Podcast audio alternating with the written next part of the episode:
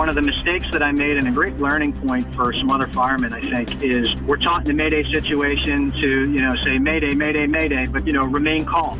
And for me, remaining calm was at the forefront of my mind. So I just keyed up my radio and I said, Captain 53 to command, I've got a Mayday, I'm disoriented in the building. And it sounded like just another transmission. Enchanted Sky Media. Media.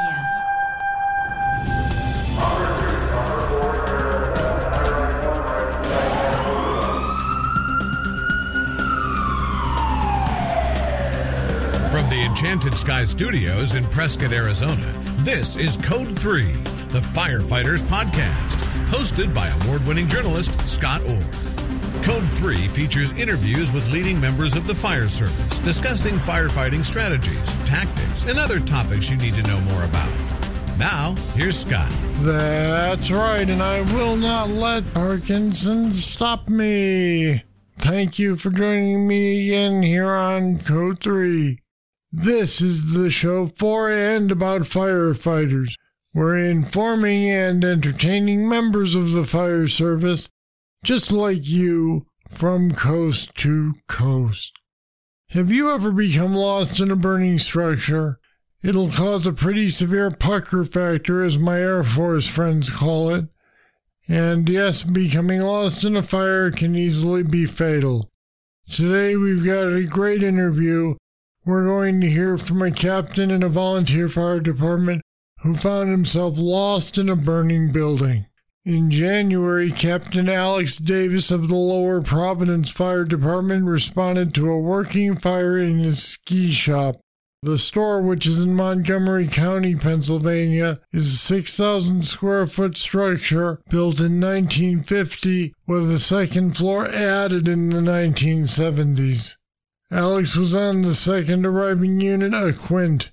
He made entry with members of his crew who carried the hose line. In the confusion and darkness, he became separated from them. Alex called a mayday, but he did not panic, which probably saved his life. Thanks to good training, he was located and he got out. And Alex Davis joins me now. Welcome to Code 3. Thanks for having me. Well, that was quite an experience for you in that fire. Can you take me back to that day and tell me how it started? Certainly. The department was alerted for a commercial building fire for reports of smoke from the building. I was the apparatus officer for the first aerial, and our engine company was first in reporting what they believed to be a basement fire at the rear of the building. The building was approximately 150 feet by 40 feet wide and had two levels. The upper level was a ski shop, and the lower level was a fireplace store. They arrived and stretched a hose line to the door on the upper level, which was on grade on the B side of the building. And I arrived and forced the door for them, advanced in. They were unable to see anything due to due to the smoke bank to the floor um, and the and the known you know below grade fire. So they backed out. I conferred with them about what was going on, and they said they were going to have a hard time navigating in a you know a complex occupancy. They didn't know where they were going. We were looking for stairs to get to a lower level.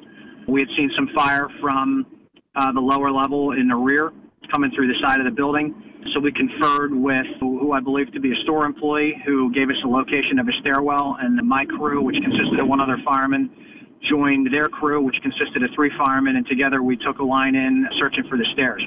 So there were four firefighters on the hose line. Were you on the line also, or were you just with them? I was. I was actually in front of them. So the primary concern was that uh, they weren't sure where they were going, and they were, of course, on the line. And we knew we would need significant manpower to get a hose line snaked through a store full of shelves and racks and all that kind of stuff. So I decided to lead from in front of the line. I had a thermal imaging camera and a Halligan. I was checking the integrity of the floor because we knew the fire was underneath us and I basically went from the front. So you're out ahead. You can't see much, but you do have a thermal imaging camera. What happened when you got further into the structure? So as I'm feeling my way, we get to a corner in the building, which equates to the BC corner, where I believed the stairwell should be based on the information I had, and uh, there was no stairwell. So at that time, I instructed the crew that we needed to go back out, uh, and my foot became lodged in a, a rack or a shelf and uh, I had to stop for a second to make sure I didn't pull my foot out of my boot, and then I lost track of them. They they were gone, and I was unable to reach them. Right, because they were able to double back on their hose line, but you were out ahead and didn't have that reference point. Correct.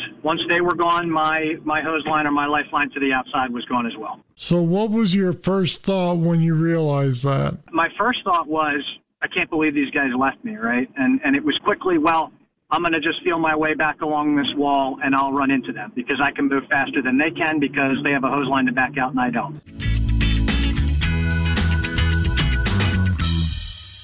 If you like Code 3, you'll love the Code 3 Bull Session. It's more discussion with our guests on any topic.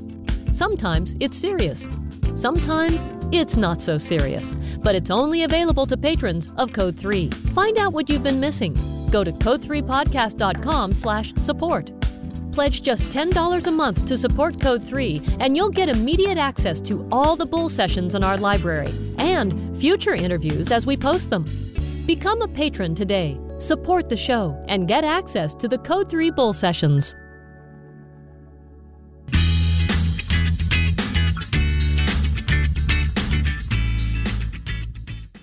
So you started feeling your way along the wall, but I gather that it was not helpful. Correct. It's hard to say with certainty, but based on speaking to people familiar with the building and crews that were on scene, I think I ended up on the opposite side of a long display case from them.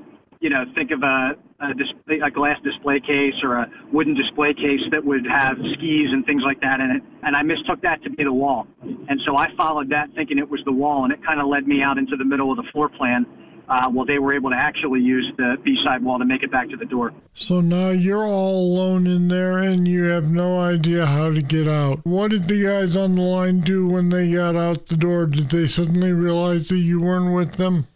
Yeah, that's correct. So the engine officer is a, a veteran firefighter, uh, and he did a head count when we came out and realized I was missing. So I had actually declared a mayday and he didn't hear it. And about 30 seconds later, he he called in a mayday for a missing firefighter. Now, was your radio not working, or did others hear your mayday? The radio was working, and my mayday went out. One of the mistakes that I made, and a great learning point for some other firemen, I think, is we're taught in the mayday situation to, you know, say mayday, mayday, mayday, but you know, remain calm. And for me, remaining calm was at the forefront of my mind. So I just keyed up my radio and I said, Captain 53 to command. I've got a mayday. I'm disoriented in the building.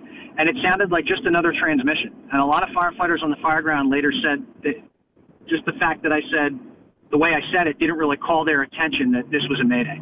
That's interesting. So you're saying that people can become so complacent about hearing chatter on the radio that sometimes they don't even hear some of it yeah, I think absolutely. You know, I think back to fires I go to. Sometimes there's a lot of radio chatter, and I'm keeping my ear ear out for certain things. Right, people calling me, uh, people providing information that's going to matter to me and what I'm doing. But if there's some folks two floors away talking about nonsense, I'm not really uh, not really keyed into that. I'm not saying that's right or that's wrong, but that's how I am, and I, I think that there's others that are like that as well. Are you at this point worried that you're going to run out of air and be trapped in there? No, I, not at that point.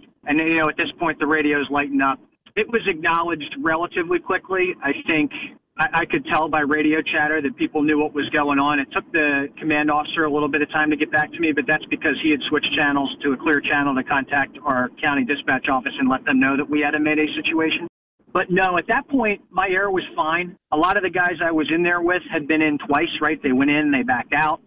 Then they went back in with me, and my air was fine. And at that point, I'm still thinking I'm going to find my way out of here. Right, you know, right when I called the mayday, I called it because I knew it was the right thing to do. My training told me not to mess around and, and call it, but I was still pretty convinced at that point that I was going to find my own way out. We don't often get to hear what goes through the mind of someone who's trapped in a building that they can't find their way out of.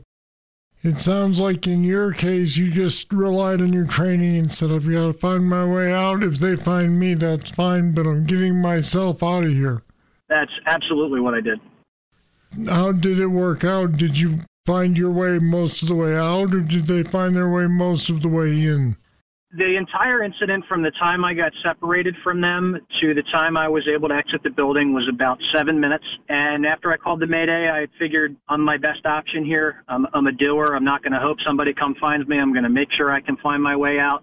And shortly after, when I was crawling through clothing racks and all kinds of obstacles, the dense smoke made hearing very difficult. I started to think that the best way to get out would be to ask them to, uh, for noise to orient, right? I wasn't injured. I didn't have an air emergency. It was too warm for comfort without a hose line or a way out, but it wasn't searing hot. And I thought, all I need is for someone to point out where this door is. So I asked for them to bang with sledgehammers and I asked for them to, you know, with whatever they had. And it, after a while, it became evident that they were doing that and I was unable to hear anything. And then I really started to fear that someone was going to have to come get me and that I was going to be unable to find my own way out. It sounds as though they did finally find you. Is that right? That is correct. I, all along, I kept moving the direction I thought I needed to move, and I was trying to gain a bearing of my surroundings, which, of course, in, in no visibility, smoke, and, and a lot of clutter in a retail occupancy was very difficult. But a fireman, a lieutenant actually of our department, came into the building, um, and he had made an assumption that he didn't know where I was uh, but that straight in the door there wouldn't be a lot of clutter. So he came straight in about 10 feet and had either a hook or a Halligan and started banging on the floor, and that did catch my attention. And then I was able to make my way over to him, and he led me the rest of the way out. And you suffered no significant injuries from this whole incident? That is correct. How long have you been a firefighter? About 15 years. Have you experienced anything similar to this previously? No. Uh, I, I've been locally uh, going to various departments and speaking about this. And, uh, you know, firefighters, we, we go to fire sometimes. Sometimes they're good, sometimes they're not. Sometimes they're no fun. You know, when you're burning down a warehouse and you're in 10 degree cold for eight hours, it's not fun. And what I tell people is, uh, this is the first not fun fire I've been to in my career. This is a whole nother level. Did it give you any pause to reconsider your volunteer work? No, you know what? It did not. I, I knew right away that it's not something I wanted to give up. I do have a family. I have a wife and a daughter and another child on the way. So I, I thought about that and, and what that meant, but uh, you know, I determined this is something I want to do. I, I think the way that I sleep at night, knowing that, is I made some mistakes at this fire, and it was certainly some mistakes that I won't make again. Not to say that can remove enough or even all the risk, but I, I feel comfortable that I won't make these mistakes again, and I'm willing to continue to do what I do because I love it. Now, you work in finance for your day job, is that right? That's correct. You got to tell me, was there a moment where you stood there in this building totally lost and said to yourself, "What the hell am I doing in here?" Yeah, uh, as it would as it would turn out, this call came in about 10 of 9 a.m. in our local time, and I was supposed to go to breakfast with my wife and daughter at 9. And when it came in, I said, "Got to go." And there was a time I was crawling around in that building, and I thought to myself, damn, I should have just gone to breakfast today. I'm glad to hear that it didn't convince you to stop volunteering because obviously volunteer fire departments need people with your level of experience who can convey these stories so that they don't happen to anyone else. Yeah, and and I really appreciate getting to speak to you and for whatever, you know, you're able to share with others that it may help them. It makes it all worth it. So, what is the one lesson that you'd say is the major thing you take from having had this happen? One lesson, that's tough. I'll go very, very specific. In my situation, I needed noise to orient myself, right? So, when we talk about rescuing firefighters in a rapid intervention type of scenario, we need to understand what the real problem is. Are they trapped? Are they hurt? Are they just lost? Do they have an air emergency, right? And our rescue plan calls for us to act accordingly. And I think in this case, the issues that I was having was that one, I couldn't find my way out, and two, it was getting too warm for comfort. And what would have helped me a lot was if someone had taken a two and a half or other larger diameter hose line and placed it in service right in the compartment I was in. Probably would have heard it because it would have been very loud, obviously. Water is typically loud and readily available at water scenes, or I'm sorry, fire scenes. And water also would have provided some much needed cooling in the compartment I was in. It, it would have lessened the effects of the heat I was feeling. So I would, I would say my number one lesson learned is if I ever am on the rescuing side of a simply lost firefighter in a large compartment, I'd put a big hose line in service. And that's about the best we can ask for a bad situation is to come up with a real world solution. Alex Davis, thanks for joining me on Code 3. My pleasure. Thanks for having me. And we put some more information on the situation leading to Alex's Mayday on our website at code3podcast.com slash lost. Check it out. All right, that is it. That is all for this edition of Code 3. What did you think of today's show? I'd love to hear about it. Just email me, scott at code3podcast.com. Thank you for listening. I'll be back next time with more, and I hope you will too.